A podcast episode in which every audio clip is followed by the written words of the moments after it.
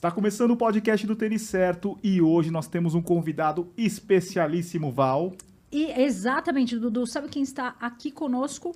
É ele, Laurindo Nunes, atleta ultramaratonista, e ontem esteve na Maratona Fila, estava voando, ficou em segundo colocado. Nossa, lá, como que você aguenta, né?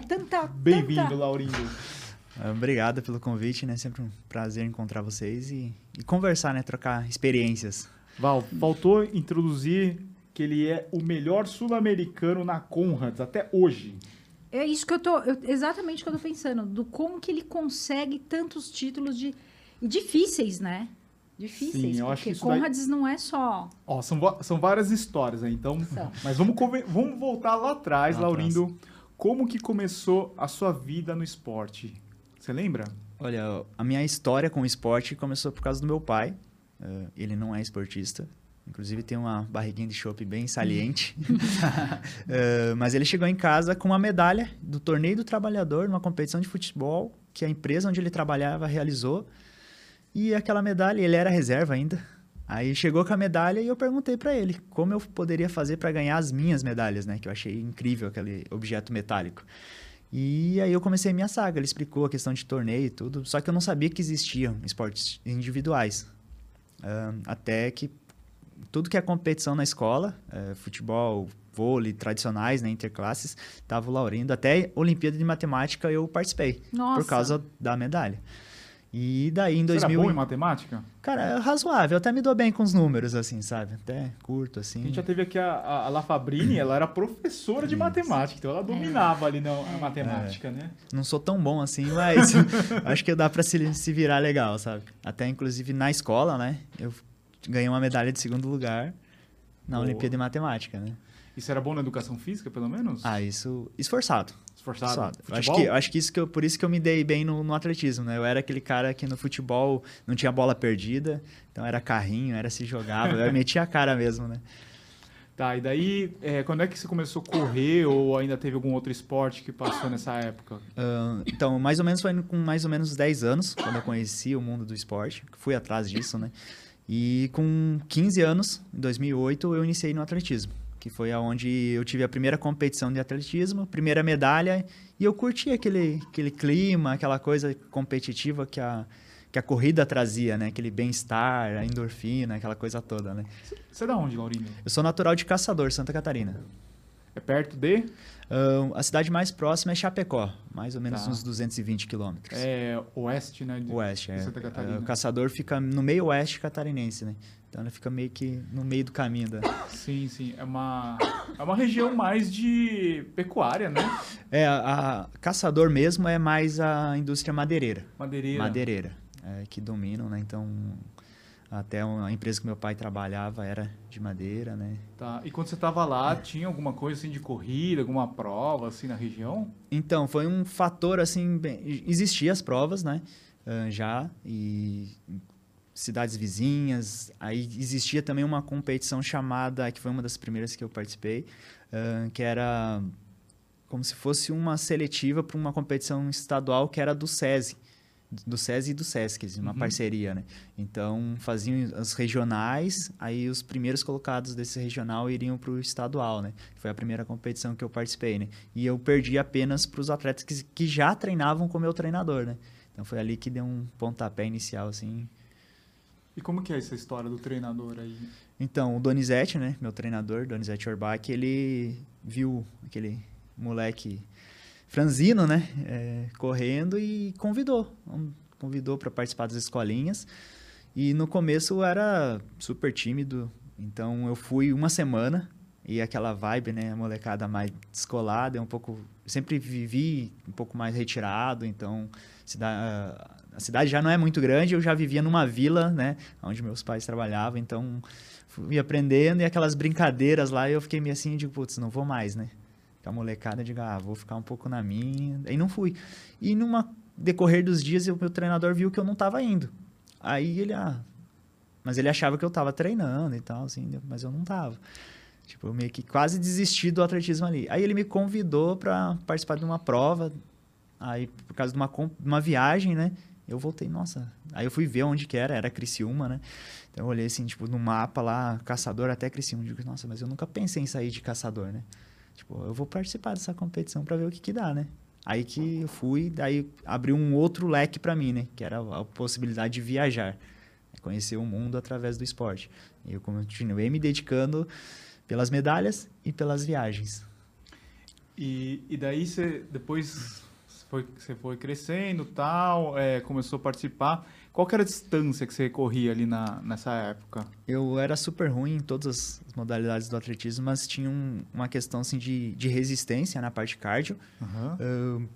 Mas eu tinha dificuldade com a técnica da corrida, sabe? Tanto que em dois momentos, assim, o treinador falou assim, vamos parar tudo, vamos começar de novo, vamos te fortalecer, porque eu era muito fraco.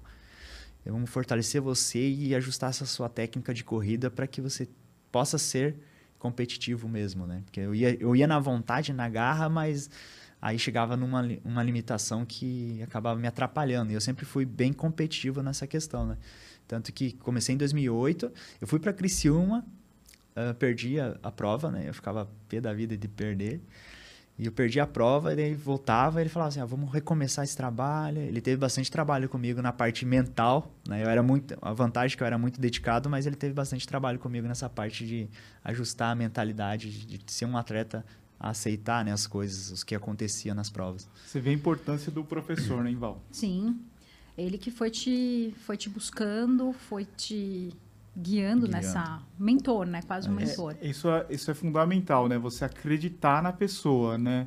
Porque às vezes você pega um jovem, assim, se o treinador, o professor, ele desiste dessa pessoa, você tá perdendo um baita talento futuro, né? Isso, tanto que a gente vê hoje em dia várias situações assim, né? Tipo, por exemplo, o Laurindo, a Val não viu um potencial no Laurindo, mas o Eduardo viu.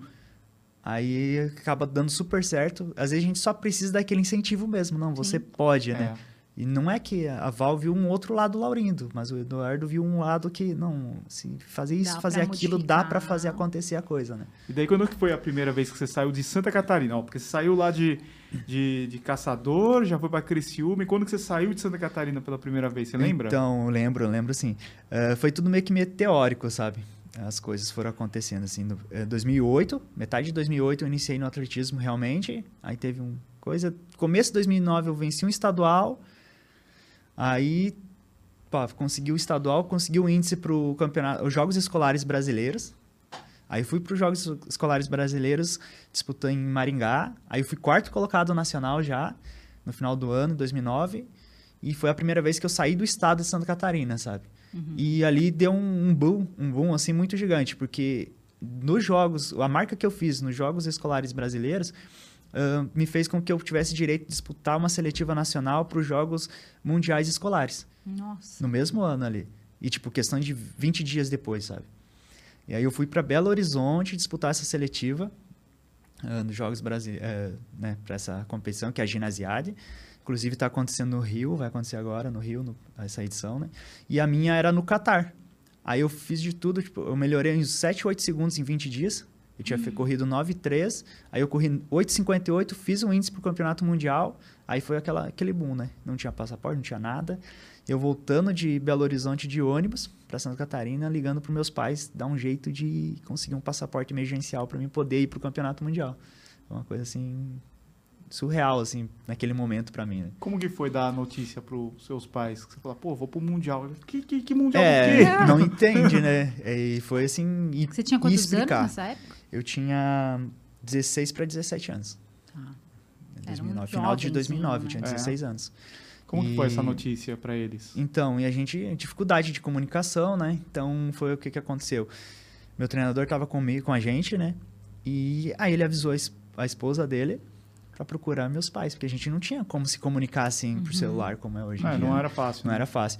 Aí ela foi atrás dos meus pais e explicou a situação. Ó, vai ter que ir para Florianópolis, que era o único que emitia passaporte emergencial.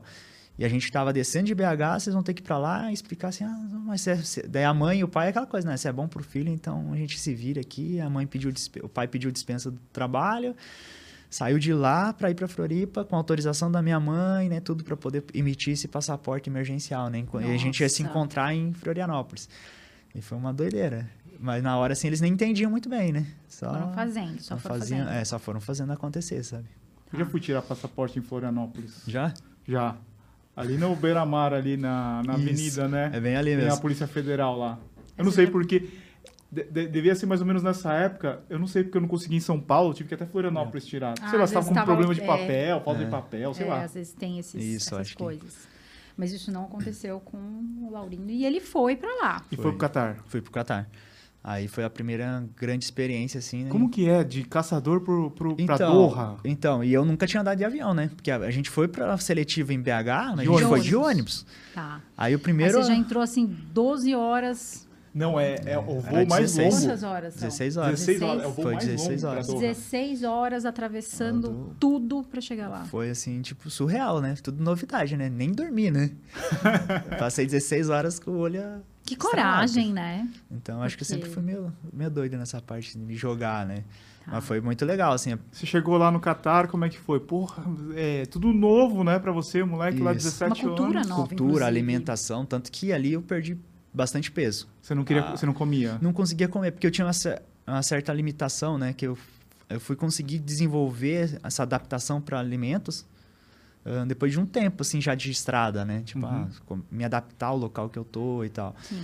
E então, o tempero, para mim, eu era bem restrito, eu não comia bem, né? Não me alimentava bem. Você é adolescente também, aquela coisa toda, né?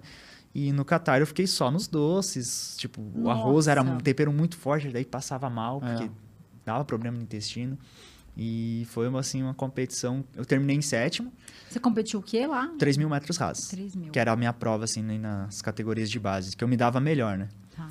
E daí foi ali uma experiência que foi bem bacana, assim, mas foi um pouco traumatizante, assim, na questão da alimentação, aquela coisa assim, né? De voltar pro Brasil, nossa, quando você come um arroz com feijão, você fica...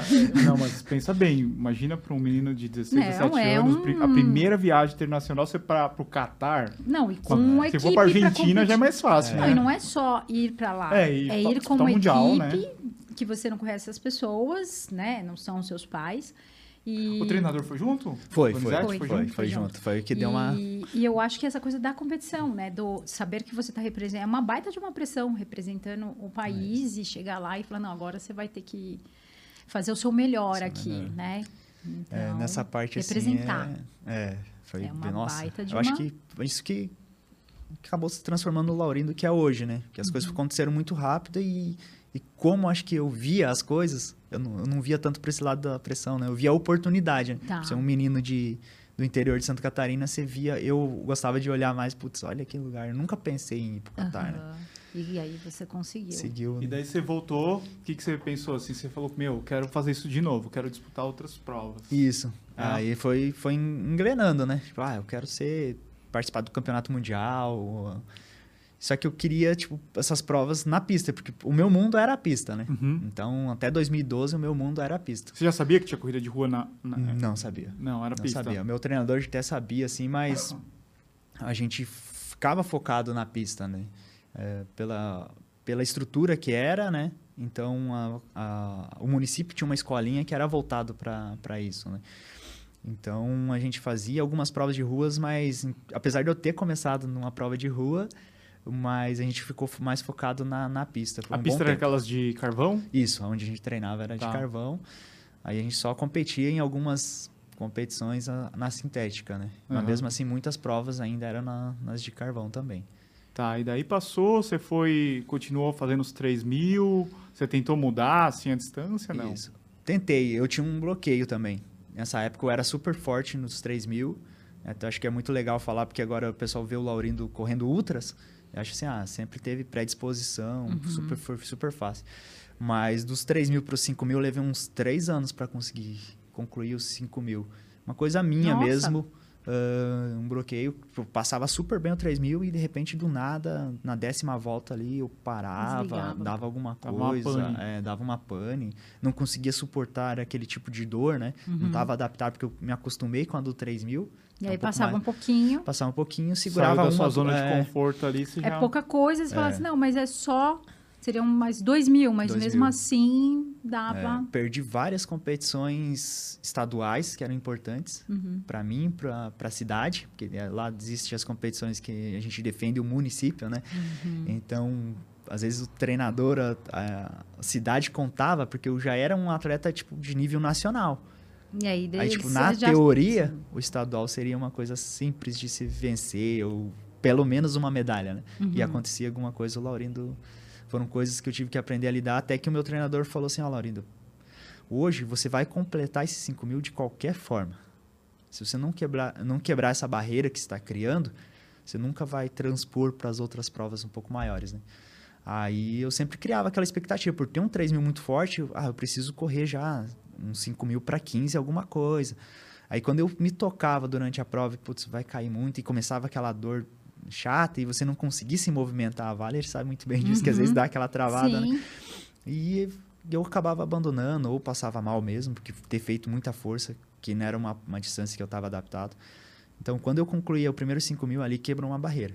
Que legal. Aí foi uma coisa assim, que daí mudou o Laurindo para, assim, ó, agora eu posso encarar qualquer distância, desde que me preparar mentalmente, principalmente, porque eu era preparado fisicamente, mas mentalmente eu não estava disposto a sofrer, né, por um pouco mais de tempo.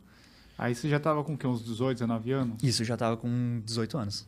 Aí quando eu fiz essa quebra, né, do menor pro juvenil, também todo aquele processo de categoria, né, de base.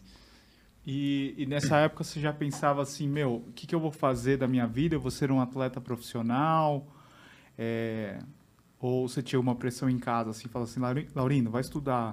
Você tinha alguma coisa assim? Eu nunca tive pressão dos meus pais. Mas tem uma imagem, assim, que pega muito pra mim, que foi um vizinho conversando com meu pai, e ele perguntou pro meu pai se eu já trabalhava. Aí, na época, até os 17, 18 anos ali, tipo, pai ajuda, meus pais sempre foram super parceiros.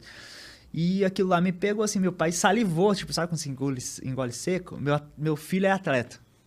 Tipo, porque ele não sabia eu mesmo não sabia que daria pra ganhar dinheiro sendo atleta. Depois dos 18 que eu fui saber assim, tem isso, tem bolsa atleta do estado, do governo, né, conforme os resultados que você vai fazendo, né? Só que é tudo um processo e até mesmo ver como um negócio isso, né? E aquilo lá me marcou, sabe? Eu fiquei assim, nossa, aquela imagem eu tenho até hoje, sabe? E hoje o meu pai é um dos maiores incentivadores. Acho que se eu falar pra ele assim, vou aposentar, acho que ele surta. Ele fica doido. Não, mas você sentiu assim, tipo, será que eu tô fazendo um negócio certo? Assim? Pô, será que não é legal eu pensar em trabalhar mesmo, né, ao invés de tá me divertindo? Que pra mim era uma diversão, né? Porque eu saía, era super legal, tipo, viajar e tal, ter essa oportunidade. Mas não vinha um dinheiro pra casa, né? Então, só depois dos 18, ali perto dos 19, que começou a ter um retorno, né? Resultado de prova. Primeiro, segundo, terceiro do Campeonato Nacional...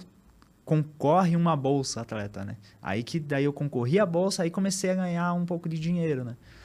Mas é um processo demorado. E essas provas de corrida de rua que fazem premiação, você então nem participava, nem tinha... Você conseguiu ganhar a bolsa? Consegui, só que aquela coisa, né? Eu não sabia como que era o sistema, achava tipo, vai ser tudo certinho, daí tem uma questão que atrasa. Aí foi uma coisa assim que você pensava assim, mas será que vale a pena mesmo seguir, né? Como que eu vou fazer? Aí o treinador falou assim, tá tendo umas provas aqui e tal, o que você acha de encaixar uma aqui ou outra das provas de rua, né? Aí, tipo, daí eu comecei a migrar um pouco pra rua, por causa desse motivo. Porque a pista não tem. Né? Teria só essas bolsas, mas é aquela coisa, né? Você fica um pouco refém do que tá acontecendo. E naquela época eu também não tinha a mínima noção de questão de patrocínio, como correr, como fazer atrás, né? Ir atrás. Daí o Donizete foi teu manager, né? Isso. Teu empresário. Aí a gente tentou ali em 2012, quando eu tava com 18 para 19 anos, ir pro Centro Nacional de Treinamento, que foi a janela que eu fiquei sem treinar com ele. Em São Paulo? Foi em Uberlândia. Morei em Uberlândia, que eu treinava com o Luiz Alberto de Oliveira, né? Que é o treinador que foi medalhista olímpico com o Jockey. Ali eu tive um ganho, tipo, de... Nossa, um aprendizado. Mas foi também uma temporada muito difícil para mim. Porque eu tive muitas lesões. Eu não consegui me adaptar com o estilo de treinamento do Luiz Alberto. E voltei para casa com essa questão do salário, essas coisas, né? Tipo, eu vou com lesão, vou parar de correr. Só que eu não tinha falado pro Donizete que eu ia voltar para casa.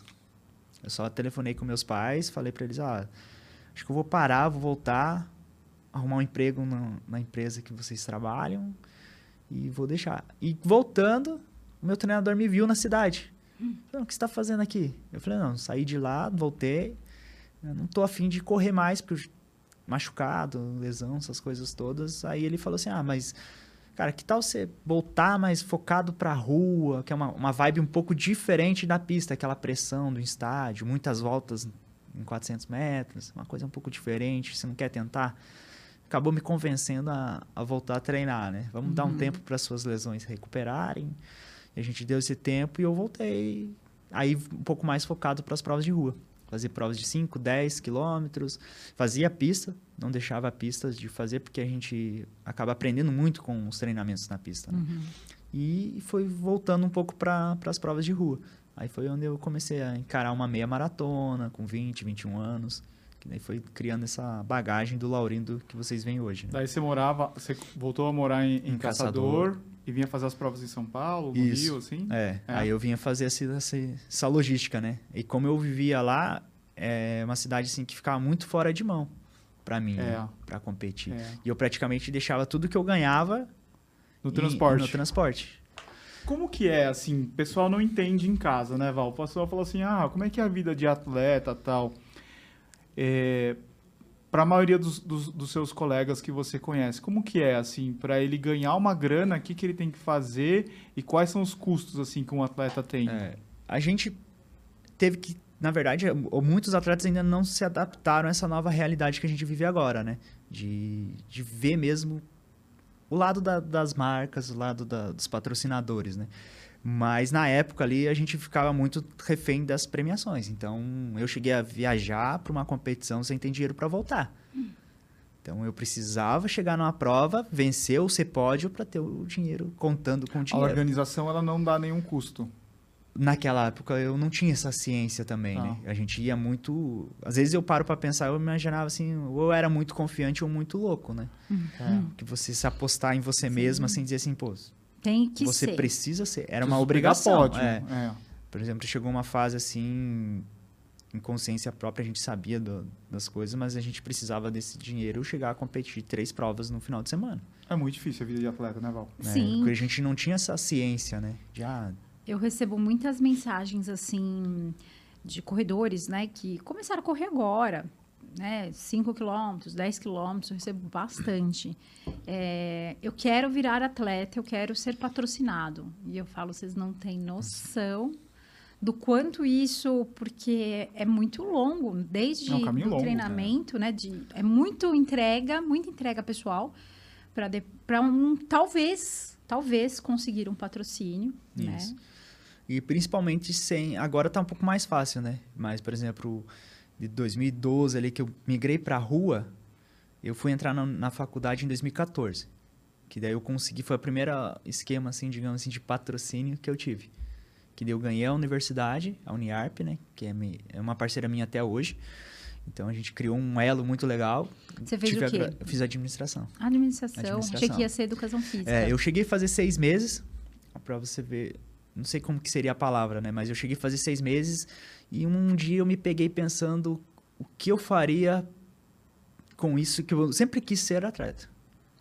Né? Que tava aquela coisa, eu gostava, por mais que tinha os perrengues, tinha as coisas todas, mas eu sentia bem com aquela sensação de ser atleta, se alinhar numa partida sem saber o que vai acontecer. É muito louco, é muito gostoso isso. E eu alinhei assim, putz, praticamente eu vou estar sendo um concorrente do meu treinador. Meu treinador sempre foi um cara que estudou, ele saía de Santa Catarina, vinha para São Paulo estudar com o Adalto, o Crodoaldo, com os principais treinadores da pista. Então, era um cara muito... vai atrás das coisas, né? Eu falei assim, putz, mas ele não é...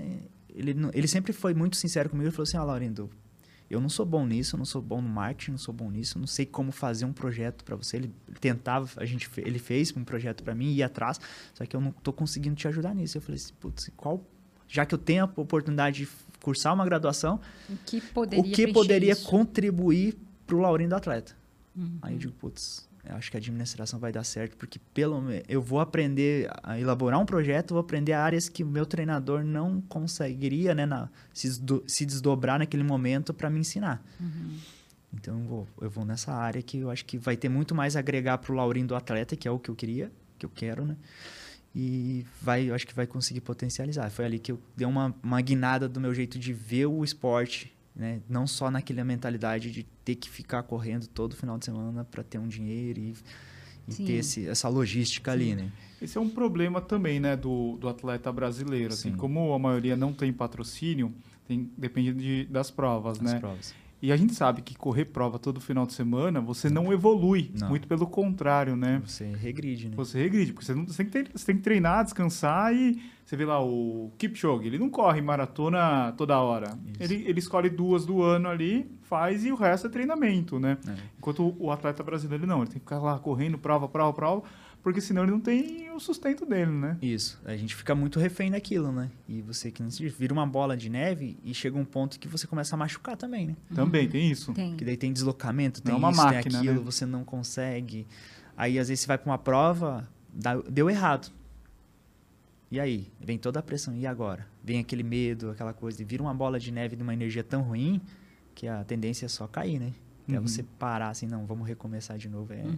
É difícil. E, Laurindo, depois, então, nessa fase aí, você falou assim, vou correr, vou aumentar aqui a minha distância. Você estava ali nos 5, 10, daí já estava arriscando uns 21? Isso, já estava encarando os 21. Uma coisa engraçada é que eu sempre, por mais que eu tinha resultados bacanas na pista... Eu sempre perdi as principais provas, porque eu sou um atleta lento, né, para as provas de pista. Então, eu puxava a prova toda, tipo, 3 mil. A última volta vinha 2 moleque muito mais rápido que eu e me passava assim, me deixavam para trás. E eu ficava muito... Você não tinha aquele sprint de final de prova, eu ficava muito assim, putz, mas o que eu tô fazendo errado? Outro ponto incrível do Donizete foi isso. Ele chegou para mim e falou assim, ó, Laurindo, você tem essa sua limitação, você vai ser um ótimo maratonista... mas você precisa passar pelo processo. Você chegar direto lá, você vai se machucar. Você tá afim mesmo de pagar esse preço e ter uma carreira duradoura ou meteórica? Se você quiser, para mim não tem problema nenhum de botar a carga em você para você ser competitivo com esses moleques e chegar, tipo, 24, 25 anos. Você tá quebrado, você não quer ver corrida nunca mais na sua vida. Ele foi... Nossa, aquele dia foi um dia, assim, que me marcou também bastante. Ele me colocou na parede e falou assim, a escolha é sua. Eu faço o que você quiser. E ali foi um momento que eu pensei, né? Tipo, putz, mas se eu for isso... Quanto realmente eu vou ganhar, né? De benefício a curto prazo. Mas se eu for a longo prazo... Eu já estava na faculdade, mais ou menos, né? Então, eu falei assim, putz, mas no longo prazo... Eu vou ter praticamente o mesmo ganho de quem for meteórico. Não, eu vou devagarzinho. Falei pra ele assim, não, vamos devagarzinho aí, vamos galgando certinho as coisas que... Eu tô percebendo, assim, que o Donizete, ele foi um mentor seu, né? Você teve algum momento, assim, que você falou, putz, de discussão, assim, com ele? Falou assim, não, eu quero seguir outro caminho. Ele falou assim, não, volto aqui. Teve algum momento, tipo, assim? Assim, não. Ele sempre foi muito aberto. Tipo, ele sempre... Deixou você escolher os caminhos. Todo ano eu até achava muito, muito ruim. Até que um dia a gente brigou por causa... Brigou não, a gente discutiu por causa disso. Todo santo ano ele falava assim, Laurindo, você quer ir pra outro treinador? Aí teve um ano assim, eu falei, não, quero continuar contigo e tal, confio no seu trabalho, do jeito que você vai atrás, se apresenta coisas novas. Ele não é um cara que, tipo, ao mesmo treinamento desde lá. O Laurindo foi se transformando e o treinamento do Laurindo foi se transformando junto. Foi se adaptando. Isso que eu acho muito foda dele. E aí eu falei pra ele, mas todo ano você fala isso, cara. Já tá, putz, eu já falei pra você que eu quero continuar contigo, cara. Daí ele falou assim, não, super entendo seu estado, né, de tá brabo comigo, mas é uma coisa assim que eu quero que você saiba, que independente, né, você vai ser o Laurindo, a gente trabalhou junto, a gente é amigo, mas eu quero que você esteja livre, cara, porque às vezes vai pintar muitas oportunidades que eu não vou poder estar com você. E agora eu vejo certas coisas que ele foi me ensinando um caminho que na época eu não entendia, que agora eu entendo, sabe? Putz, o cara sempre tava ali num ponto de vista de... Né, como diria Steve Jobs, né, Val? Como é que é? Você não consegue conectar olhando para frente. É sempre... A conexão é atrás. Depois, quando você está lá na... Passou tudo, você fala, nossa... Às vezes não faz sentido hoje, mas lá na frente vai fazer sentido, né? Completamente. E... Você não consegue conectar os pontos olhando para frente. Eu falo em inglês, eu penso em inglês.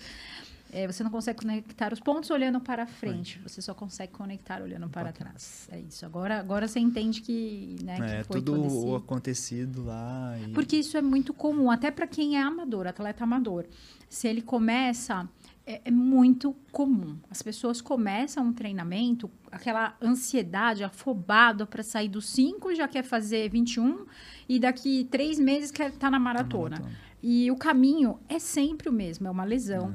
E até quem quer, né, bater o recorde, a gente entende isso, né? Então tem aquele corredor iniciante que se machuca logo, a canelite. A canelite, para quem começa, e assim, né, para o pessoal entender, né, quando você fala de profissional, ele vem a vida inteira. Agora, para um atleta, um corredor que nunca teve contato com o esporte, começa a correr, vai sentir dor. A canelite vai aparecer, dor no joelho vai aparecer. Então, entender que é normal e que você precisa adaptar o corpo é muito louco. Porque a pessoa se machuca, ela já quer desistir. Ah, não é pra mim. E é justamente entender que ter orientação, que vai te puxando, vai trabalhando pra você conseguir dar continuidade, né? Então, quero começar a correr. Vai devagarzinho, né? Isso, vai sentindo as dorzinhas, vai se melhorando. Aumentando o nível dela, né, de dor aos poucos, né? Porque o que as pessoas querem é em um mês resolver tudo isso, né? E não é... As pessoas têm pressa. Tem. Lógico, já tá... Começou com 40 anos... Já quer fazer maratona, amanhã, já quer fazer uma major. Né? Laurindo, e quando que vocês conversaram, você e o Donizete falaram assim, vamos encarar uma maratona? Cara, ele sempre pregou isso pra mim, né? Tipo, você vai se dar muito bem na maratona, mas ele sempre deixou aberto pra mim essa decisão. Ele falou assim, o dia que você se sentir pronto, você me fala. E é muito engraçado essa história, porque foi em 2017, quando eu decidi, a gente tava numa conversa no portão de casa. Ele cruzou na frente de casa, eu tinha acabado de competir no domingo, ele não pôde ir comigo e tal. Aí perguntou como que eu... Foi passando em casa, a gente morava relativamente perto. Ele disse, vou ver como que o Laurindo tá. E eu falei pra ele assim, eu já tava estudando a ideia já há um bom tempo, mas nunca me sentia confiante pra encarar o processo da maratona. E depois dessa prova, eu tinha feito um caixa. Tipo, agora eu posso ficar 3 meses sem competir, que não vai atrapalhar meus deveres de casa, a questão, né, toda. Falei assim, tem um caixa, tô pensando em fazer a maratona. Daí ele falou assim, que legal, qual maratona? Eu falei assim, olha, eu vi a São Paulo City, ela é uma prova assim difícil, então eu acho que eu vou ser um pouco mais competitivo, pensando nesse limite de velocidade que eu tenho. E tem 3 meses agora, quase 4 meses de preparação para ela, tem esse caixa, eu não vou precisar competir, então eu vou poder focar nos treinos. E eu acho que agora eu tô preparado para ter esse ganho de volume e ajustar a intensidade perfeita, né? Aí ele falou, fechou, você quer mesmo? Eu vou mudar seu treino. Isso na segunda-feira, né? Que ele já tinha elaborado o treinamento para mim e falou assim, eu vou mudar seu treino. Eu falei, pode mudar. Aí dali a gente decidiu no portão de casa o que eu ia... Qual maratona e qual... Só que sempre muito aberto. Eu que escolho as minhas provas, uma coisa que ele sempre falou para mim também... Para todos os atletas dele, ele sempre deixou muito claro que a gente tinha que ser donos das nossas escolhas. Ele nunca falou, ele dá o pitaco, ele dá a ideia dele, eu acho que seria legal você fazer essa prova. Mas a escolha é sua. Porque quem vai pagar o preço treinando para ela é você. Sim. Então ele sempre muito consciente. Né? Isso que é benéfico nessa parte, mas também é maléfico nessa outra. Essa aqui. Então ele sempre deixou os atletas dele... Alguns não souberam lidar com isso, né? Então acabaram se perdendo no meio do caminho, mas a grande maioria que soube ser responsável, né, pelas suas escolhas, tipo, eu escolhi essa, deu errado, baixa a cabeça, tipo, por que deu errado? Foi isso, foi aquilo, que às vezes a gente também se engana, né? Você escolhe uma prova, mas você não pensa ali no custo dela, às vezes você faz uma baita prova, mas o custo acaba sendo inviável, e você acaba entrando numa bola de neve completamente ruim, né? E, Laurindo, daí como é que foi esse novo ciclo para você, mudanças de treinamento? Foi algo que mudou demais na sua rotina e até... Você falou assim, você chegou a pensar assim, será que é isso mesmo que eu quero? Cara, eu acho que por ele ter criado isso na minha cabeça, tipo, eu falar assim, não, você vai se dar bem na maratona, acho que eu me preparei por anos para chegar nesse... Né? Porque desde que comecei em 2008, eu fui estrear em 2017. Foram 9 anos, né? De treinamento intensos, uhum, da pista, meia maratona, provas de rua. 9 anos, viu? 9 anos. 9 meses. É, tá? 9 anos, galera. Aí a gente colocou aquilo tudo. Eu tava, tipo, pra mim foi... Até hoje, acho que é uma das melhores...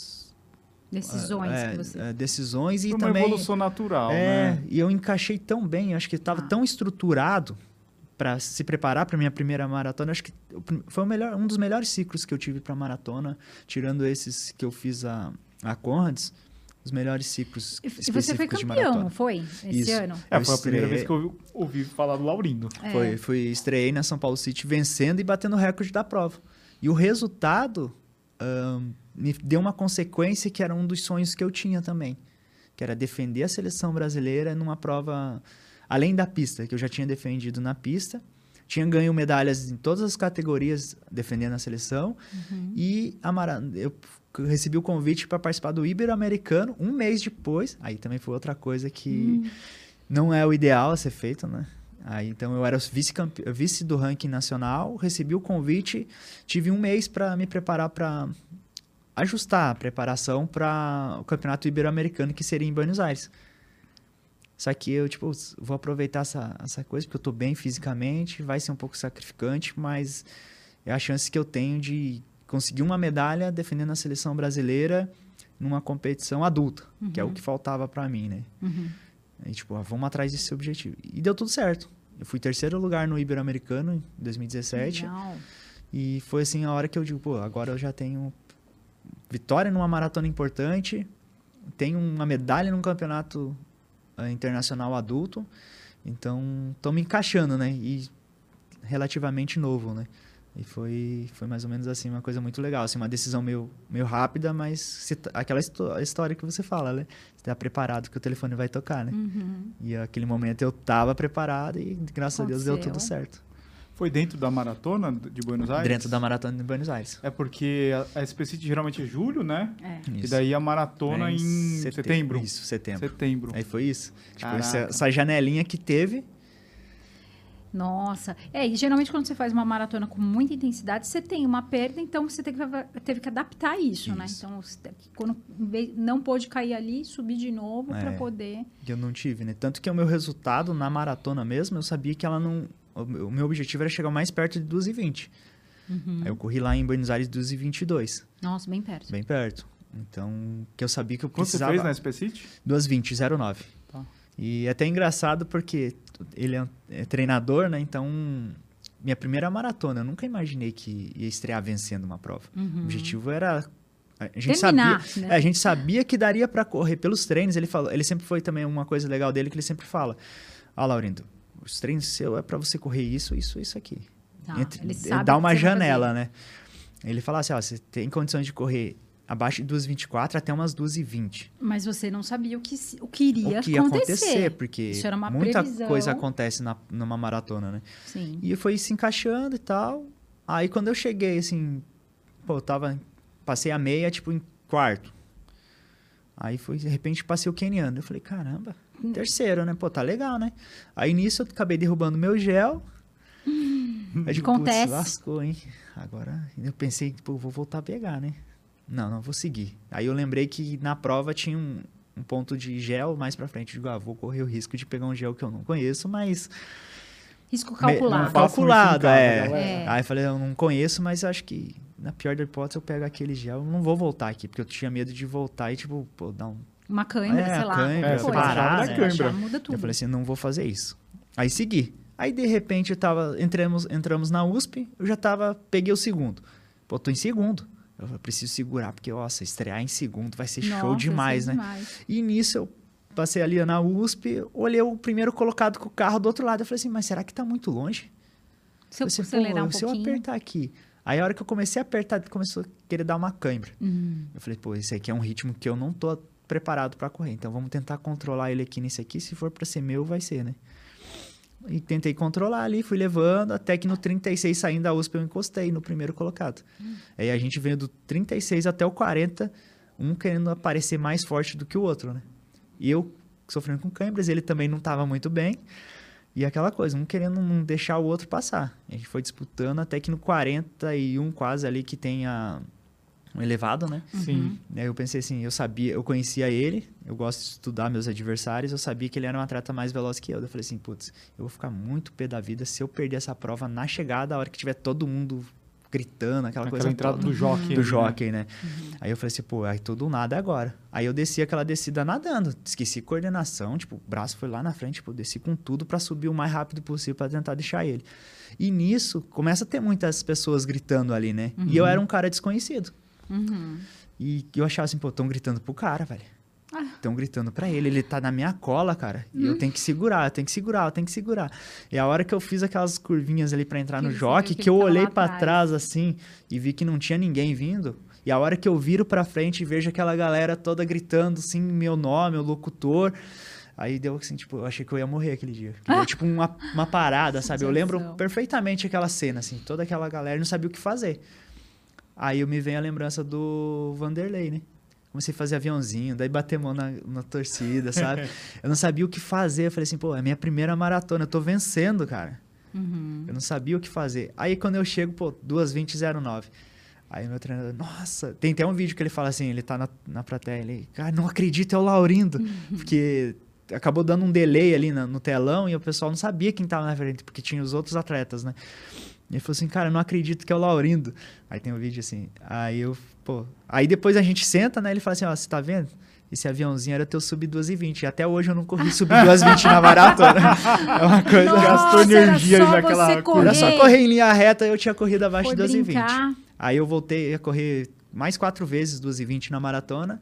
E até hoje eu não consegui correr abaixo de 2:20. Calma que vai chegar. Vai chegar. Calma. Tu tem seu tempo, né? Estamos ligando os pontos. Isso aqui é pra algo maior. Exato.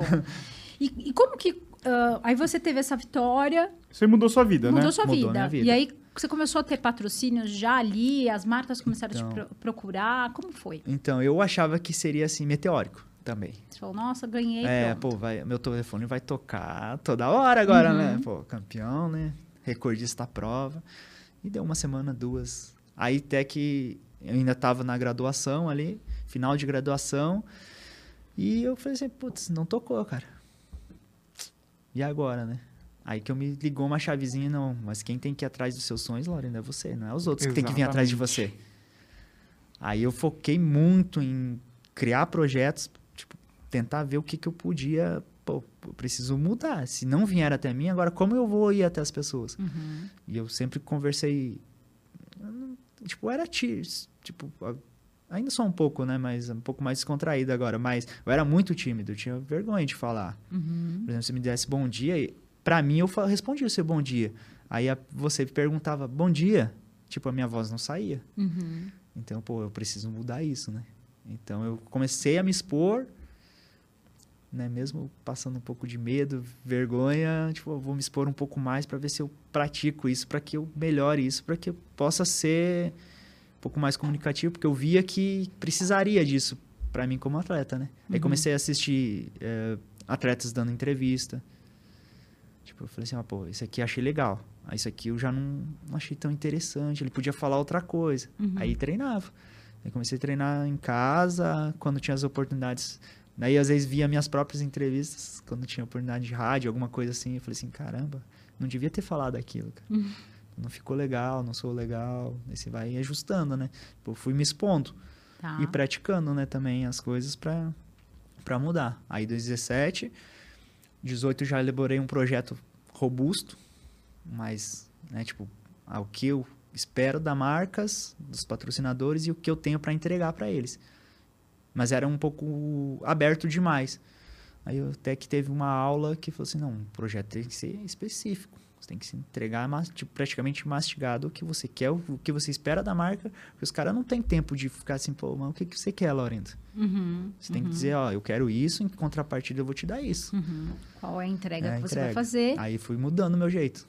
Aí elaborei um projeto mais específico. Isso você aprendeu na faculdade? Na faculdade. Era engraçado. Os professores te ajudavam nesse sentido? Eu tive muita felicidade de ter vários professores, sim, tinha uma orientadora... que até eu era muito introspectivo e também muito vítima. Tipo, eu me considerava uma vítima da sociedade. Então, pra mim, tudo, putz, ninguém me olha, ninguém me vê, pô, isso fulano, não sei o quê, aquilo, aquilo, tal. E até que a minha professora, tipo, pra mim era referência. Ela com carrão, na universidade, se expressava bem e, de certa forma, ela teve um carinho comigo, né? E a gente, numa dessas conversas lá, tal, ela falou assim, ó, Laurindo, como que você me vê? Eu falei assim, assim, assim, assado. E ela falou assim, minha história é assim, assim, assado. Eu nunca contei assim, né? Muitas pessoas não vão saber da minha história, mas tal, tal, tal. Passei por vários perrengues, contou os perrengues dela, falou assim, ninguém precisa saber toda hora dos seus perrengues. Você tem que mostrar o que você quer, o que você se transformou. Claro, umas pessoas você vai contar, é legal, mas ninguém, todo mundo vai, né? Ficar, você não é vítima da sociedade, você tem que ser o herói da sua história. Ela mandou essa, eu fiquei assim, caramba. Aí eu prometi pra mim mesmo que nunca mais ia tentar ao máximo não ser tão vítima, né? E sim fazer as coisas acontecerem para mim. Esses dias eu escutei uma fala que eu fiquei refletindo sobre isso. Nós olhamos o mundo em primeira pessoa. Então, você olha o mundo com a tua história. Você só enxerga aquilo que você vê. Mas, na verdade, o mundo não sabe quem você é, né? Então, às vezes, a gente tem essa impressão de que o mundo gira em torno da gente, mas, na verdade, não é. Você é só mais um no mundo. E isso pode parecer, assim, assustador a princípio, mas também é muito libertador. Porque você fala assim, cara, eu posso ser quem eu quiser, então. Eu posso chegar e você sendo muito bom, como atleta muito bom, você também pode apresentar isso, como você falou, né? Eu fiquei esperando alguém me ligar, porque a gente acha que, putz, eu sou muito bom, alguém tem que me ligar, né? Mas na verdade eu sou mais uma pessoa, né? Então, preparar esse projeto e bater nas portas é fundamental para quem realmente quer entrar nisso, né? É que você ganhar a prova é apenas parte da história, né? Um patrocinador, ele quer saber muito mais. Quem é o Laurindo? Como é que é o seu estilo? O que você fala? Quais são as suas ideias, né? Então, você tem que juntar um monte de coisa para a marca falar assim, ele vai ser o meu representante. Porque você acaba sendo, né, um embaixador, sim, né? Sim. E até por números, né? Porque é muito fácil você falar assim, ah, mas quantas pessoas... Métricas, né? Que daí na faculdade você acaba aprendendo isso. Aí eu falei assim, mas eu não tenho isso. Aí eu comecei a tipo, rede social ou pessoas, eu comecei a botar em números. Tantas pessoas conversam comigo, tantas coisas. E aquilo, às vezes você não tem milhares de seguidores, mas você é muito influente naquela comunidade, né? E aí é uma coisa também disso, né? Porque a gente comete o erro, né? Por exemplo, meus primeiros projetos, eu era um cara regional. E eu tava querendo vender algo para algo nacional. Sim. Nunca que isso ia acontecer. Eu devia ter focado na minha região. Muito antes eu teria um patrocinador. Os empresários da região. Da região, porque ali eu era bom. Ali eu tinha conhecido, tinha esse know-how ali, né? Tipo, as pessoas que me cercavam eram dali, né? Sim. Ô, Laurindo, e a sua esposa? Como é que foi? Vocês se conheceram e como é que ela viu todo esse processo, teu crescimento? Então, agora eles vão ver que o Laurindo não é tão quietinha assim, né? Porque eu conheci ela em 2010, nessa competição em BH, que ela é cunhada do meu treinador. Aí a gente se viu a primeira vez em 2009, nessa seletiva. Aí em 2010 eu fui para uma competição lá e a gente começou a conversar um pouco mais. E a gente ficou longe, distante. E daí em 2014, mais ou menos, ela foi estudar em Santa Catarina. A gente teve um contato novamente um pouco mais próximos. E as coisas foram acontecendo. Só que ela nunca foi de esporte, eu também, por já estar um pouquinho mais ciente das coisas, nunca quis forçar ela. Mas ela foi, acho que, acompanhando, vai numa viagem, vê o dia a dia como atleta, né? E ela foi pegando essa vibe, sabe? E gostou da corrida, se apaixonou, eu acho, porque fez a São Paulo City, a gente correu a São Paulo City esse ano juntos. Que legal. Aí era o momento... Ela sempre me apoia muito nos longões, nos treinos, né? Então, pô, era o meu momento de... Ela correu a maratona? A meia. A meia. Ela tá na meia. Foi a terceira meia dela agora na Maratona Fila, né? Ela fez a meia ali. Fez a dupla. E daí, foi o meu momento de a gente curtir uma prova juntos, né? Porque sempre ela fica na tensão, assim, putz, a Laurindo vai correr, né? Tem competição, torcendo, aquela dando coisa, suporte. Dando suporte às vezes, então ela ficou naquela coisa, né? Então a São Paulo City, que é uma prova que eu tenho um carinho enorme, e foi um momento dela, nosso, né? com a corrida, né? Que é uma coisa que acabou ligando a gente muito mais, né? Agora. Que legal. E assim, como que é a rotina? A sua rotina de dia, de treinamento, como funciona? É, basicamente a gente acorda em torno de 6 horas, 5 e meia, 6 horas, né? É, tá começando a atividade, né? Agora, ultimamente, é 5 e meia. Aí eu levanto, preparo o café, que pra mim o café da manhã é a principal refeição do dia. O que que você come no café da manhã?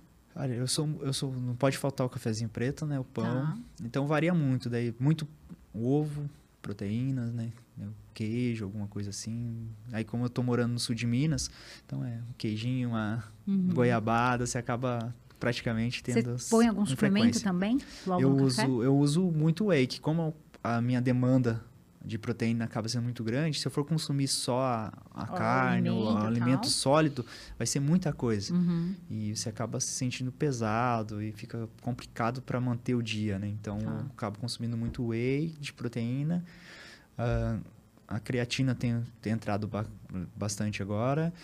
E também BCA ali para dar essa questão da parte de recomposição dos treinamentos que tem sido volumosos, né, ultimamente.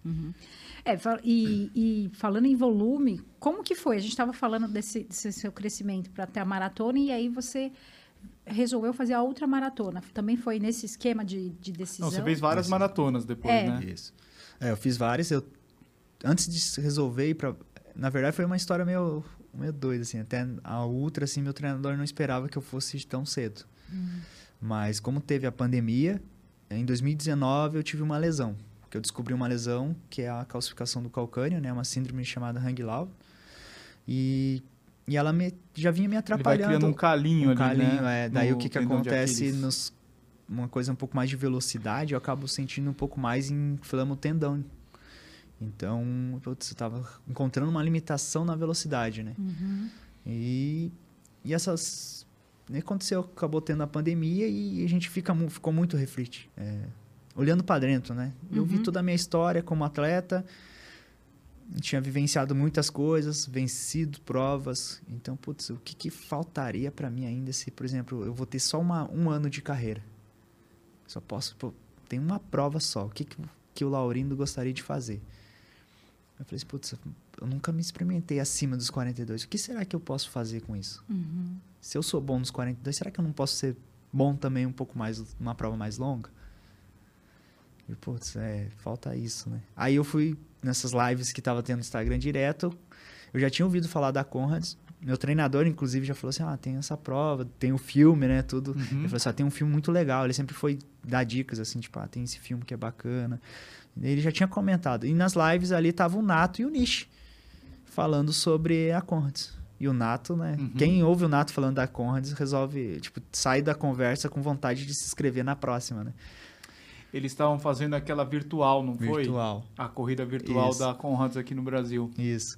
Aí eu conversei um pouco, daí eu mandei uma mensagem pro Nish, que o Nish eu já conhecia da São Paulo City, que a gente fez um bate-papo lá e tal. E ele falou assim, eu tô com vontade de fazer essa prova. Aí ele me passou o contato do Nato, eu comecei a conversar com o Nato. Aí foi ali que foi amadurecendo mais a ideia de fazer a Comrades, né? Aí foi mais nessa pegada, tipo, pra terminar com a carreira, assim, tipo, pra não ter uma sequela, você olhar pra trás, podia ter feito isso, podia ter feito aquilo. Então, depois da Comrades ali, eu olho assim, putz, acho que não tem nada que eu, tipo assim, quero muito fazer, assim, né? Pô, mas então, por que você diz terminar, assim? Por causa da lesão, porque daí você ficou com aquela coisa, será que eu vou voltar à pandemia? Né? Tipo, será que vai voltar no mesmo nível? Porque a gente, naquela época, ainda a gente tinha muito olhar para premiação, né? Eu, principalmente, falei assim, nossa, eu ainda me via muito atleta. Tipo, queria, tipo, passar aquela imagem de, qual vai ser o meu futuro, assim, né? Meu futuro, ter que vencer, aquela coisa toda, né? Agora eu vejo mais por um lado, um pouco mais de negócio mesmo. É. Então... Muitos atletas, eles têm um certo bloqueio, talvez uma visão errada, assim, que o atleta, ele é o influenciador também, né? Não, o influenciador, assim, muita gente usa de uma forma muito pejorativa, assim, blogueiro, influenciador, tal. Mas hoje o atleta, ele é um influenciador, assim, e muito forte, Que tem que explorar, tem que explorar muito bem isso, né? É, antes que a gente falou, sempre foi. Uma visão minha, vocês podem me corrigir se eu estiver errado. Mas eu vi assim, porque uns tempos atrás era muito voltado para a TV, né? Isso. Então, celebridade, né? Você competiu... Você aparecia na São Silvestre, na TV, era o show. A marca vinha até você mesmo, só que os tempos mudaram. É. A gente tem um objeto ali que é muito prático e nichado, né? Tipo, eu gosto disso, eu gosto daquilo, eu não vou ver o que a TV tá passando. É. Então, eu me vejo como falha disso aí. Eu perdi um time ali, que era um meio ali, por não ter ciência, não ter como... Mas eu voltei, tipo, eu preciso mudar isso aqui. Eu preciso aprender a me comunicar, aprender a fazer uma coisa. Não é só o resultado, né? Então, eu vou precisar entrar para esse mundo, né? Sentar a bunda na cadeira do estudante e não querer dizer assim, não, aquela coisa, né? Vem até mim, vamos atrás, vamos aprender. Isso que você falou, é um bloqueio que até eu mesmo passei. E em alguns momentos, eu acho que agora está mudando um pouco, mas quando eu comecei a ficar um pouco mais para esse lado, assim... Pensando como um negócio, até internamente eu senti uma certa... Putz, Laurindo deixou de competir, não tá querendo correr forte e vai virar um influenciador, vai virar um blogueiro, né? Mas que nem você falou, a gente sempre foi, só que eram mecanismos diferentes de comunicação. Eu acho que, eu não sei se... Acho que é a própria pessoa, assim, que cria esse bloqueio, assim, né? Principalmente. Assim, parece a outra pessoa de fora tá me olhando aqui como um blogueiro, assim, né? Eu vejo os atletas, cara, você tem que explorar isso o máximo. Aparecer, colocar umas fotos da hora, mostrar seu treino, seu dia a dia. Mas é que existe aí é um pouco mais... Existem os dois lados. Quando você se expõe, é muito difícil essa exposição, porque você está passando uma coisa e dependendo do que a pessoa vai... O outro lado, você não controla e nem todo mundo está preparado para ser criticado. Então, se você... as pessoas são maldosas na internet, assim, né? Não, aí você fala assim, eu quero ser só elogiado. Não vai ser. Então, assim, se você não consegue escutar uma crítica, não se exponha. Porque se você se expor, vão vir. Mas se você não se expor, você não vai conseguir... Só que se você não se expor, você não vai conseguir esses patrocínios. A gente assistiu o documentário esse final de semana, né? Do Avancini. Do Avancini, eu achei fantástico. Se você não sabe quem é o Avancini? Sim, sim, do mountain bike, né? Assiste, ele encerrou a carreira agora, faz uma semana, né? E ele estava no auge dele, ele foi campeão mundial várias vezes, né? Só que chega num momento que ele fala assim, eu não quero mais fazer isso. Primeiro ele perde o motivo, mas por quê? Por que a motivação, né? Que ele percebe que não é mais o que era uma diversão vira uma prisão, começa por aí. E segundo que, assim, você percebe que ele não quer muito mais... ele fala, né? Ele teve muita crítica, não sei em que momento, porque eu não acompanho, mas ele teve em algum momento. Porque, assim, se você está se expondo, você quer ser o melhor do mundo, você vai ter que se expor. Então, vem os patrocínios, então tem que fazer foto, tem que fazer vídeo, você tem que estar disponível para aquele trabalho. Só que muitas vezes não sobra tempo nem para treinar, né? Então, eu acho que isso deve acontecer com você. Eu lembro que a gente, às vezes, vai para... A gente já conviveu com vários atletas, assim, e daí... É muito... às vezes é até complicado, assim, porque a marca não entende, assim, que um atleta, ele não pode ficar tirando foto um dia antes da maratona. A prova é amanhã, vamos fazer as fotos hoje, o shooting. Você tá descansando no quarto. E é um shooting, assim, 6 horas, tá? Vai, 6 horas da manhã, o atleta tirando foto com a gente. Até meio-dia, não almoça. No frio, não almoça, não come direito. A gente já viu isso várias vezes. Várias vezes, atleta não almoçar. E você fala assim, não ter o almoço pro atleta. Terminou a prova, tem que fazer um compromisso. O atleta tá morrendo de frio lá, tem que ficar... Não, e antes até, né? A gente já viu antes, depois, assim... Então, é um mundo totalmente, assim, e daí, diferente. Eu percebo, assim, que o atleta, às vezes, ele não tem a instrução e não tem... Ele tem um pouco de receio de falar, assim, pra marca, não vou fazer isso, né? Sim. E daí, eles vão lá e fazem, assim, meio que sentindo obrigado, sabe? Fala assim, cara, um dia antes da maratona, vou lá tirar foto. Sim. O atleta tem medo de falar assim, não vou, tá louco? Meu patrocinador aqui, eu vou... Tem medo de falar e vai fazer isso, né? E o documentário basicamente é isso. Ele resumo, né? Botão resumo. Ele contando dessa experiência dele do profissional, indo para depois fazendo a própria equipe, montando a própria equipe e tal. E os perrengues todos. Vale a pena assistir, tá no YouTube. Tá no YouTube, eu falei, olha... É que é muito louco, né? A gente sonha assim, fala assim, eu quero ser patrocinado por tal marca. Daí quando você é... Você fala assim, caramba, tem quase tudo isso, tem essa pressão. Cuidado com o que você deseja. Eu sempre falo isso, cuidado com o que você deseja. Porque às vezes você fala assim, ah, eu quero ser igual o Laurindo, quero ser igual ele. Só que o perrengue que você passa... no seu dia a dia, né? Quando você fala pro universo, o universo, você quer ser aquilo, então ele vai te dar tudo, o pacote. Porque a pessoa passou por isso, isso, isso. Ela sofreu, aconteceu, para ela poder ficar assim, calejada.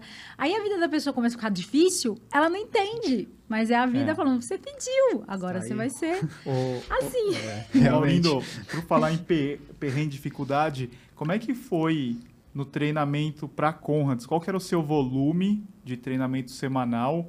E o que você fazia, assim? Porque imagino que você termina o dia, meu, acabado, né? Para a primeira Comrades, né, do ano passado, meu treinador fez um processo de adaptação para mim. Então, eu não ia conseguir passar... muitas horas correndo. Eu vinha de maratona, né? Então, um salto meio gigante. Eu fazia meus treinos de corrida e ficava inventando coisas para ficar de pé ali, tipo, 2, 3 horas extras. Como assim, de pé? De pé, tipo, coisas em casa, vou fazer isso aqui. Te dá uma fila do banco aqui. Tipo, você vai andar, você vai fazer alguma coisa para você não entrar no processo de recovery, né? De descanso do treino. Entendi. Pra mim, ir acostumando o corpo, você vai precisar passar praticamente 6 horas em movimento. Uhum. Então, você tem que ficar ligado. Eu não vou correr 6 horas praticamente todo dia. Então, eu fazia alguns treinos ali, fazia 1h30 de corrida, aí eu ficava mais 2, 3 horas assim, em movimento, tipo, em pé no dia, fazendo fazeres de casa, tipo, uma coisa, eu não deitava, não sentava, não ia fazer. Tua casa ficou perfeita naquela época, né? Nem tanto, né? Porque eu também não sou dos mais organizados. Eu acho que ficou mais bagunçado, porque eu arrumava de um lado e desarrumava do outro, né? Mas ficava nesse esquema, sabe? E fazia alguma coisa para ir adaptando. Para dar uma exaustão. Uma exaustão no corpo, para trabalhar sempre numa fadiga, né? Sim. Aí ia pro treino até... Só que o primeiro ano, assim, foi um ano, assim, essa primeira corrida foi um ano, assim, de processo de adaptação bem mais doloroso, sabe? Aí, então, sabe, consegui encaixar um treino, putz, foi a primeira vez que eu consegui passar dos 200 quilômetros rodados mesmo, né, correndo. Então, e que ainda é pouco para uma corrida.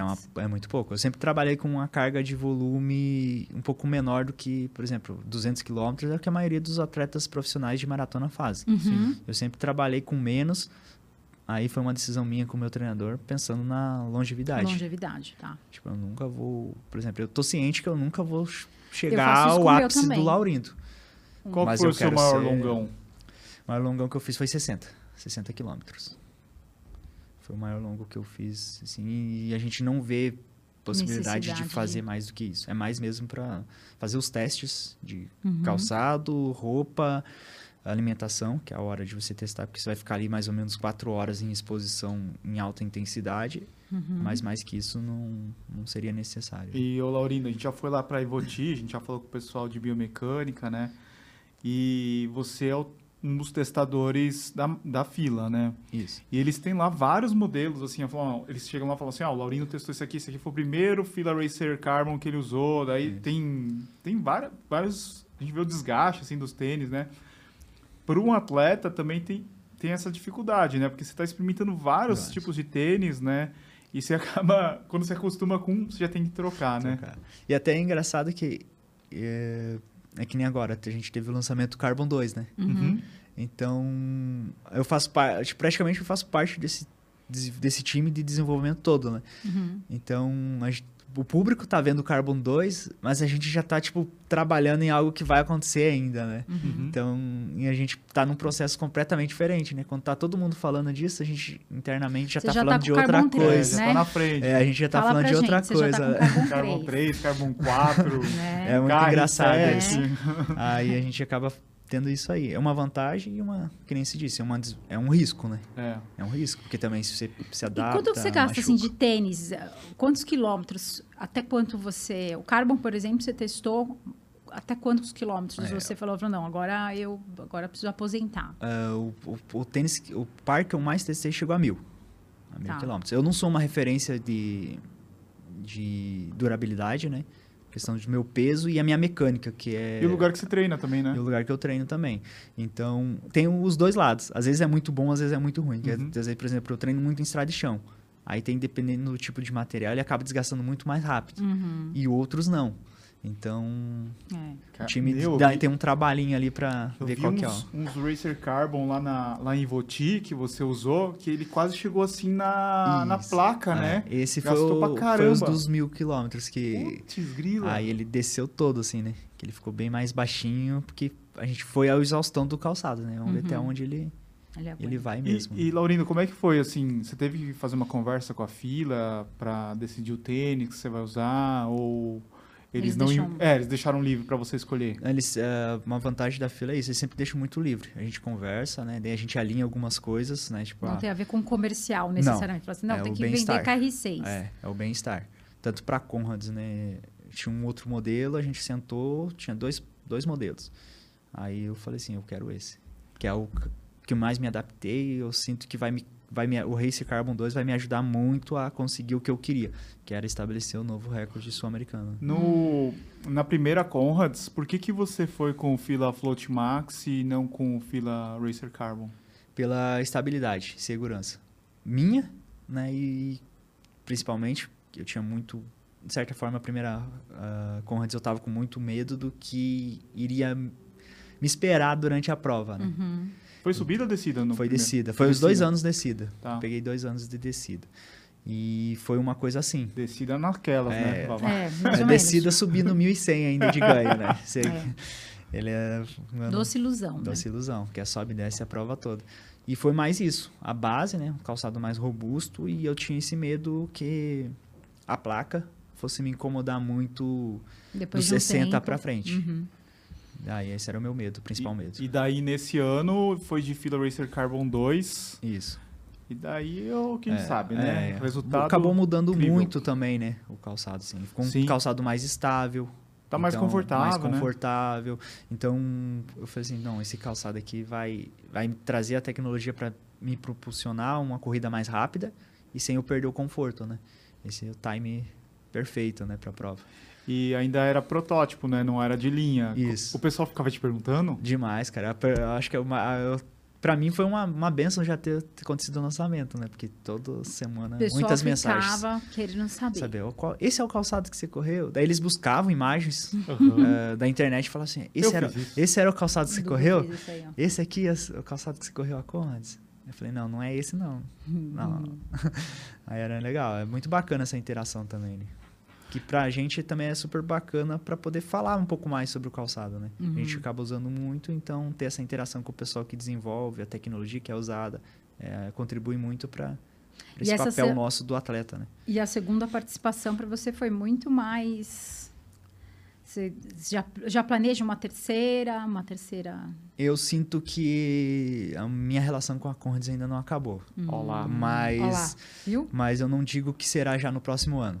Eu vivenciei essa prova de uma forma completamente diferente. Fiquei muito mais lá na frente, né? Uhum. Com o pelotão. Então, eu vejo alguns pontos que o Laurindo precisa amadurecer para entregar uma performance digna, né? Digamos assim, para ser competitivo mesmo. Tipo, teve vários momentos... Eu sou um cara que eu gosto de observar muito o que está acontecendo na prova. Uhum. Então, por muito tempo, eu fiquei do lado do atleta que foi campeão da prova.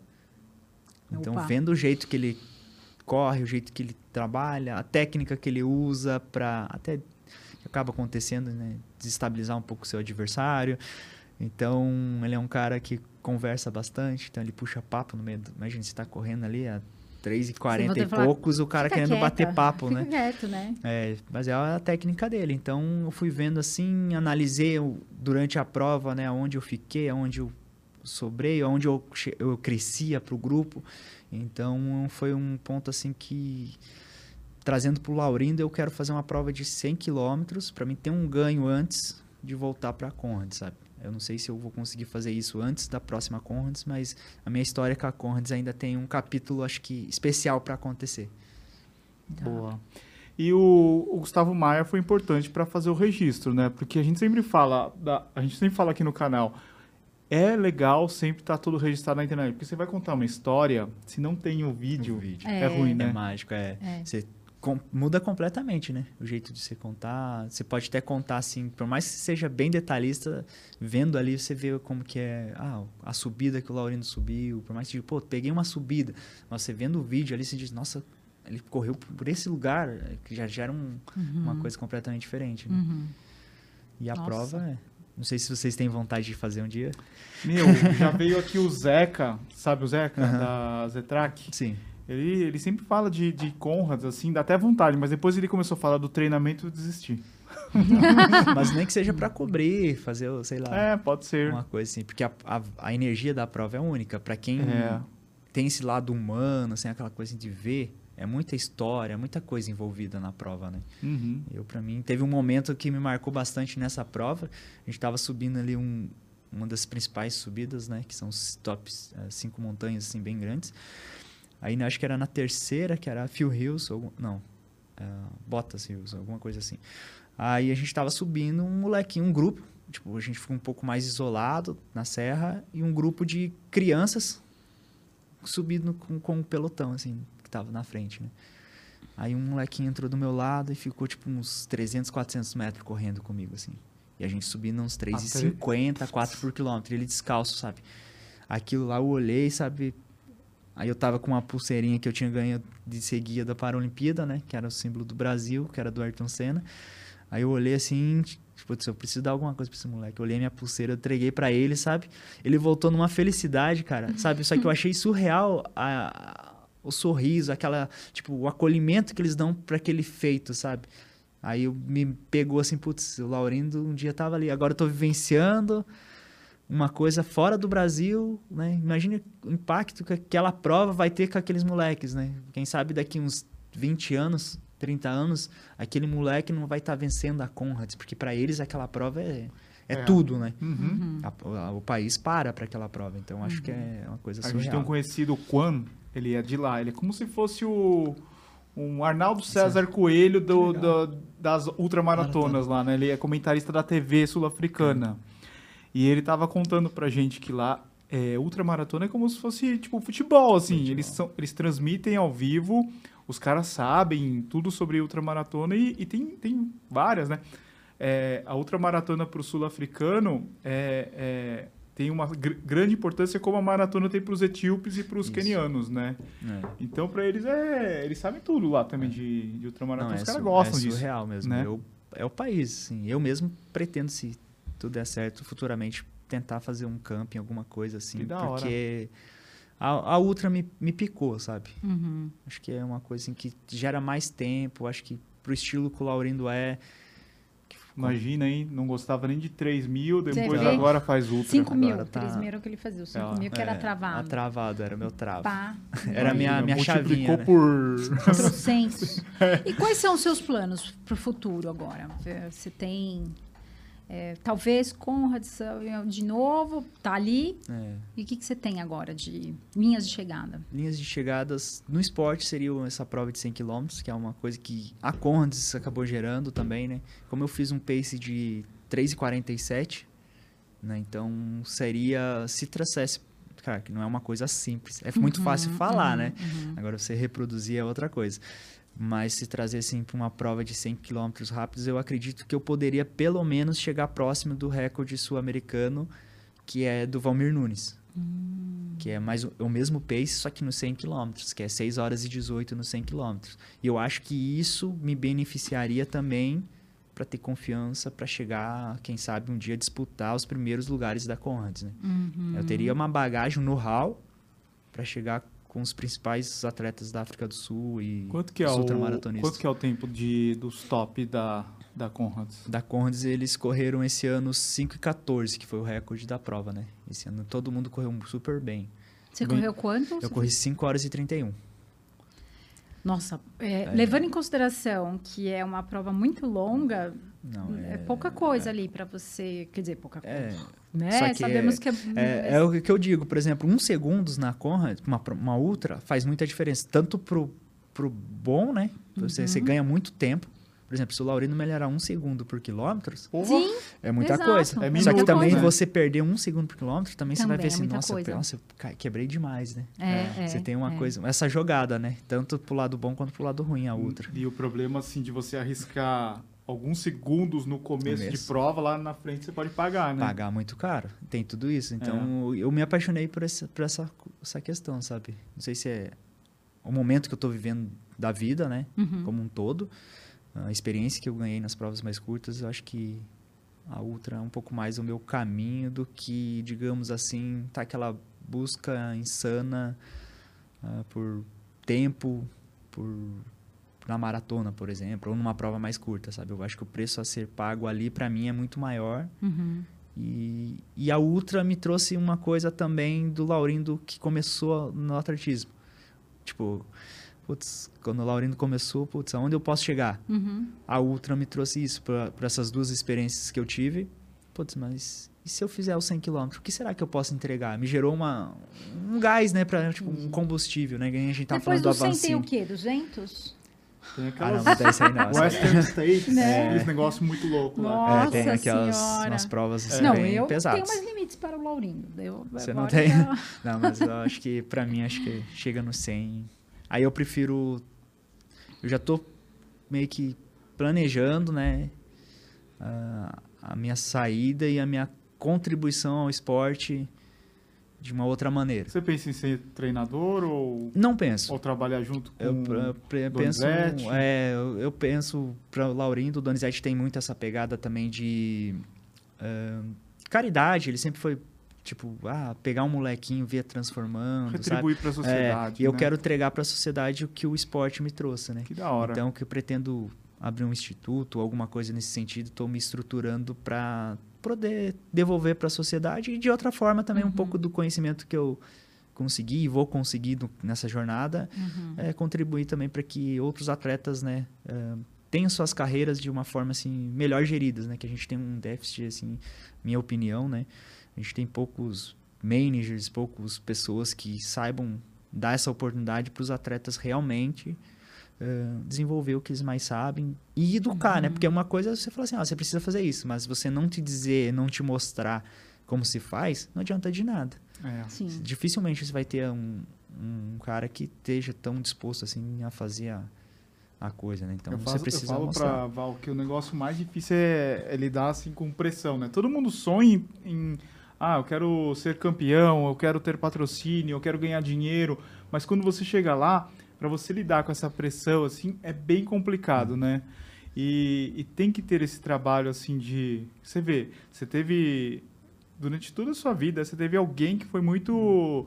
Que te ajudou muito, né? A botar o pé no chão, continuar trabalhando até você chegar no momento de hoje, né? Com certeza. E é aquela coisa, você sempre precisa de alguém que a gente... Principalmente quando a gente tá bem, né? Uhum. A gente tá naquela euforia. Então, o pior momento para você decidir alguma coisa é depois que você venceu alguma prova. As principais cagadas que eu fiz, tomada de decisão, foi quando eu fiz isso. Tipo, na semana logo depois.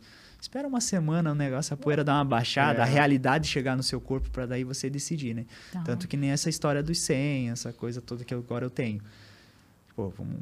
Esperar, acalmar, vamos ver qual que é o estrago que aconteceu no meu corpo realmente, né? Da Comrades. Então, agora a gente fez a Maratona Fila, então eu vi que o meu corpo se adaptou legal. E faz pouco tempo. Bem. Corri 2:23 ali, então o corpo... eu posso ser um pouco... segundo na Maratona Fila. Eu posso ser competitivo na maratona, mesmo fazendo uma ultra, né? Antes da gente fazer o ping-pong, isso que eu queria saber de você, Laurindo. Depois que você começou a treinar aí 200K por semana... Você pega, tipo, uma maratona, ficou mais fácil ou, tipo, continua na mesma dificuldade, você acha? Porque você acaba ficando mais lento por ter que desenvolver uma... Não sei se é uma técnica diferente, mas uma forma diferente, né, de encarar as distâncias. Sim. Na parte mental fica mais fácil. Mas na mudança do jogo, ela fica um pouco mais difícil. Na dinâmica da maratona, né? Por ser uma prova, tem os interesses, né, que são financeiros ou... Né, de você realmente vencer a prova, né? Então, acaba a gente tendo muito jogo, né? De um que é um jogo de resta uma competição, né? dificilmente você vai olhar para tempo, aquela coisa. Principalmente que está envolvido premiações. Então, você fica naquela, né? Um querendo quebrar o outro, né? Então, na maratona, você acaba perdendo essa contração, né? Você vindo da outra. Eu fico um cara muito ritmado. Eu fico mais aquele cara, assim, tem que ficar um pouco na retaguarda. Os caras que vão quebrando, você vai passando. Porque você acaba sendo muito consistente. Se eu querer mexer no ritmo muito forte, como eu fazia antes, aí quem vai se quebrar sou eu. Tá. Vai ter uma contratura, vai ter câimbras, porque você acelerou muito mais do que devia, né? Porque o corpo está adaptado. A real é que você está um Laurindo mais experiente do que de 2017 também, isso, né? É, tem isso também. Vamos lá, Val. Ping-pong. Ping-pong, vamos lá. Respostas diretas, perguntas curtas e bem objetivas. Prova ou corrida inesquecível? Cara, seriam duas. Comrades e São Paulo City, que foram as duas assim que mudaram muito a minha vida. Comrades desse ano, né? Isso. Se você não fosse atleta, o que seria? Nossa, essa é uma pergunta bem complicada, hein? Eu recebi... E agora eu tenho várias opções, mas eu não me vejo antigamente numa outra profissão sem o Laurindo ser atleta. Que me fizeram essa pergunta e... eu fiquei tipo, nossa, hoje eu tenho várias opções de futuro. Mas naquela época eu não tinha. Eu acho que foi isso que fez eu ser atleta mesmo, porque eu não tinha opções. Digamos assim, a coisa aconteceu e é isso que vai te tirar da onde você tá. Eu acho que isso fez muita diferença. Imagina aquele vizinho hoje, hein? Chupa, vizinho. Ele enxergava bem diferente, hein? Fala assim, ó, meu filho é atleta. É, ó. Olha aí, ó. Antes da prova, eu como... Cara, pão e um café não pode faltar pra mim. Pãozinho branco ali, com alguma geleia, alguma coisinha, não pode faltar. Eu gosto também. Pra mim pode ter qualquer coisa, assim, mas um golinho de café e o pão ali... Como que foi lá na África? Tinha... você levou daqui as coisas? Isso, a gente fez um mercado lá, né? Pra gente fazer o café da manhã tudo. Então a gente conseguiu fazer... A gente, nessa edição a gente tava com o Nato, então a gente reuniu um grupo de brasileiros... que a gente fez um café da manhã meio que estilo nosso, brasileirado, né? Não teve um pão de queijo? Não, esse ano não teve. Nas provas, assim, eu evito um pouco o pão de queijo, mas... E o que você come depois da prova? Nossa, depende muito da prova. Eu acabo, acho que, sendo muito cruel comigo ou muito doce. O resultado foi bom... Eu me dou o direito de comer algo, assim, para comemorar, uma coisa bem, tipo... que não faz parte do seu dia a dia. Um refrigerante, uma pizza, uma coisa assim, meio nada a ver. Mas quando eu não tô, putz, vamos recuperar que eu preciso voltar a ser competitivo. Logo. Muito bom. Tênis preferido da atualidade? É o Carbon 4? É o Carbon 2. É, Carbon 2. É o Carbon 4. É o Carbon 4. Eu acho que o 3, hein? O 3 é certeza que ele já está testando. Mas o Carbon 2 é, sem dúvida...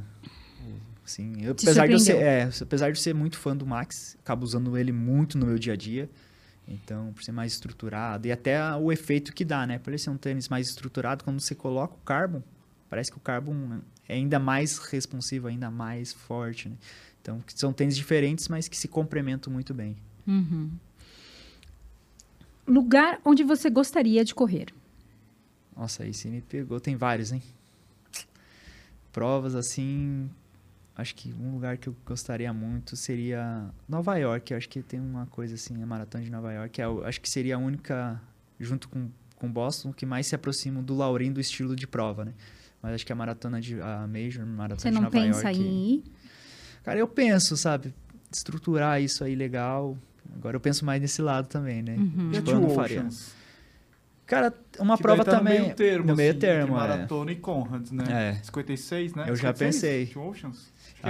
E até pela beleza que é a prova, né? Uma das mais bonitas. Não sei se já chegaram ainda. Não, ainda não. O pessoal fala muito bem dela também. Até no meu plano inicial, né?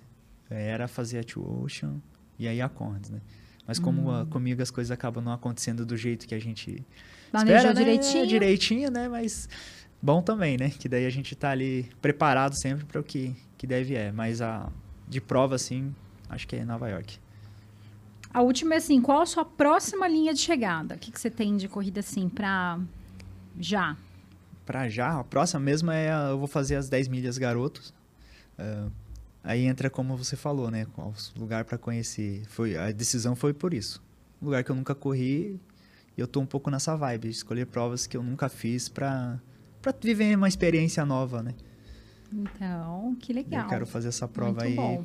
Pra curtir um pouco. A gente nunca correu também. A gente tá no meu radarzinho, tá na lista? É, tá na lista. Ah, legal. Eu tenho uma lista lá. De eu tenho uma prova até que eu depois quero conversar com vocês, que é a... Acho que é o Nulu que vocês fizeram, né? Fizemos. Sim. Eu vi o vídeo lá e eu falei assim, cara, eu preciso trocar uma ideia, que deve ser muito legal correr lá. Nossa! Difícil, né? Mas deve ser muito legal. Delícia, delícia. Bom, Laurindo...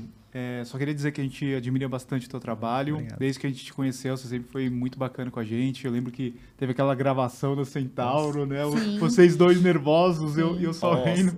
Esses dias eu tava lembrando disso. Eles fizeram uma baita estrutura. Eu acho que o Laurindo dos atletas assim, que a gente conhece, sem dúvida, ele foi o primeiro, de cara, assim, muito, muito simpático, receptivo com a gente. Muito bacana com a gente. Porque às vezes a gente encontra uns que... simplesmente ignora a gente, assim, sim, sabe? E o nosso trabalho é ajudar, né? Fazer todas essas conexões. E a gente é fã mesmo, só do atleta e da pessoa. Porque como pessoa, quem conhece como pessoa, percebe o quanto você é carinhoso, gentil, enfim. Tem só bons atributos. Boa. A recíproca é verdadeira, né? Que também, nesse processo meu de aprender. Então, de certa forma, também a gente vai assistir um vídeo de vocês, tipo, legal, né? Pô, mas isso aqui foge um pouco do Laurindo, essência do Laurindo, mas não, pô, vamos equilibrar esse meio termo, né?